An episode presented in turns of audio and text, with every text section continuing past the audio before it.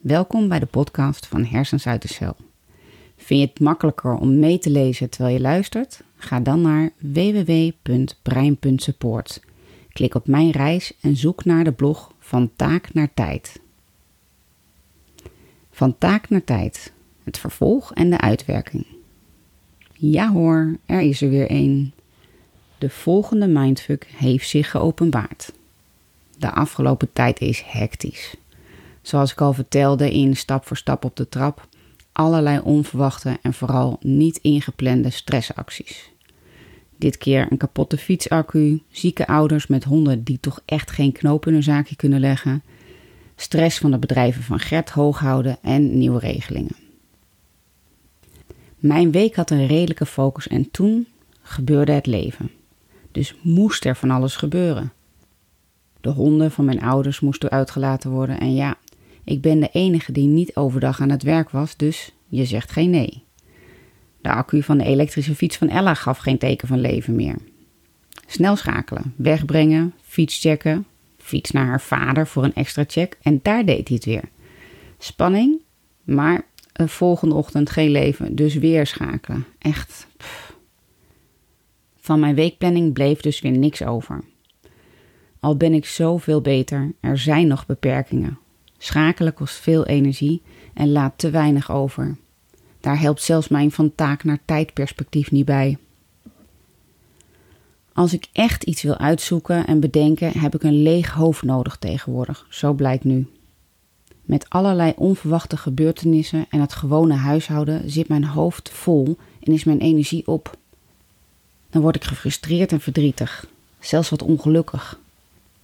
Het gevolg is dat ik alleen maar harder probeer om alles voor elkaar te krijgen, terwijl ik eigenlijk mijn rust moet pakken.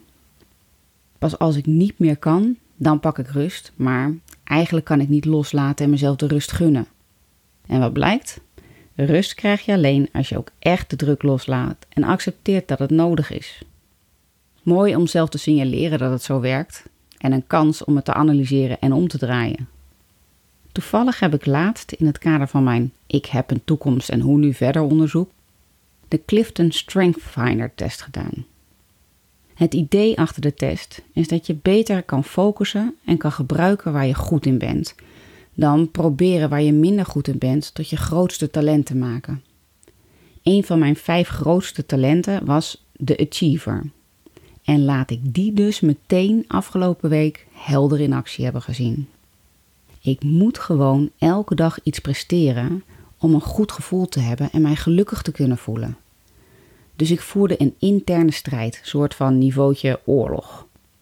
Proberen te ontspannen en tot rust te komen, maar daarbij de hele tijd het gevoel dat ik tekortschoot en te weinig deed. Mindfuck.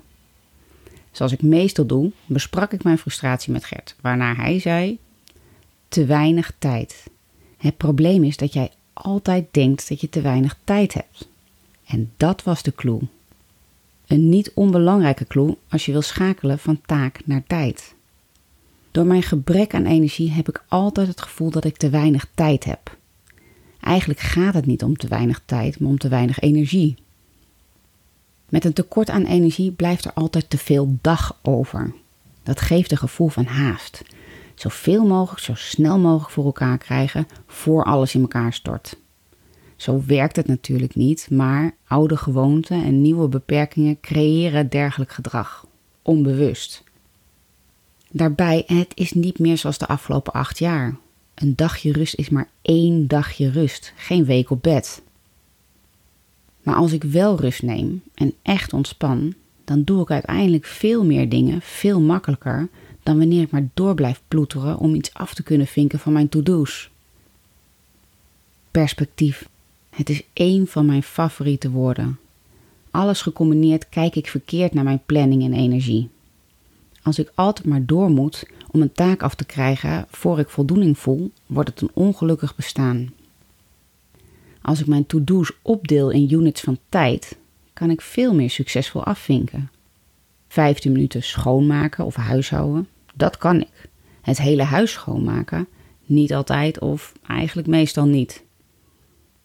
ook best handig om niet mijn hele to-do te zien als een doel, maar als een lijstje ter herinnering, waar ik dagelijks maximaal drie focuspunten van kies, waar ik tijd aan hang. Blog schrijven, 30 minuten. Schoonmaken, 30 minuten.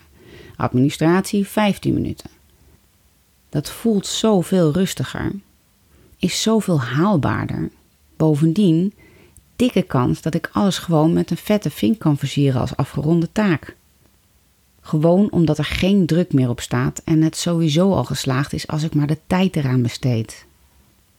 Het is natuurlijk best even oefenen en het is lang niet altijd zo makkelijk. Gemiddeld kost het aanleren van nieuwe gewoonten 66 dagen, blijkt uit onderzoek. Zolang ik het maar steeds weer oppak, is het al gelukt. Dat betekent ook meteen dat ik mijn ontwikkel- en ontwerpproces zal moeten herontdekken.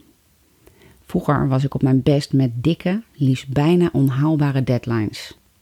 Onder druk wordt alles vloeibaar en kwam ik in mijn flow. Nu realiseer ik mij dat die druk mij juist letterlijk verlamt. Het legt mij plat in bed.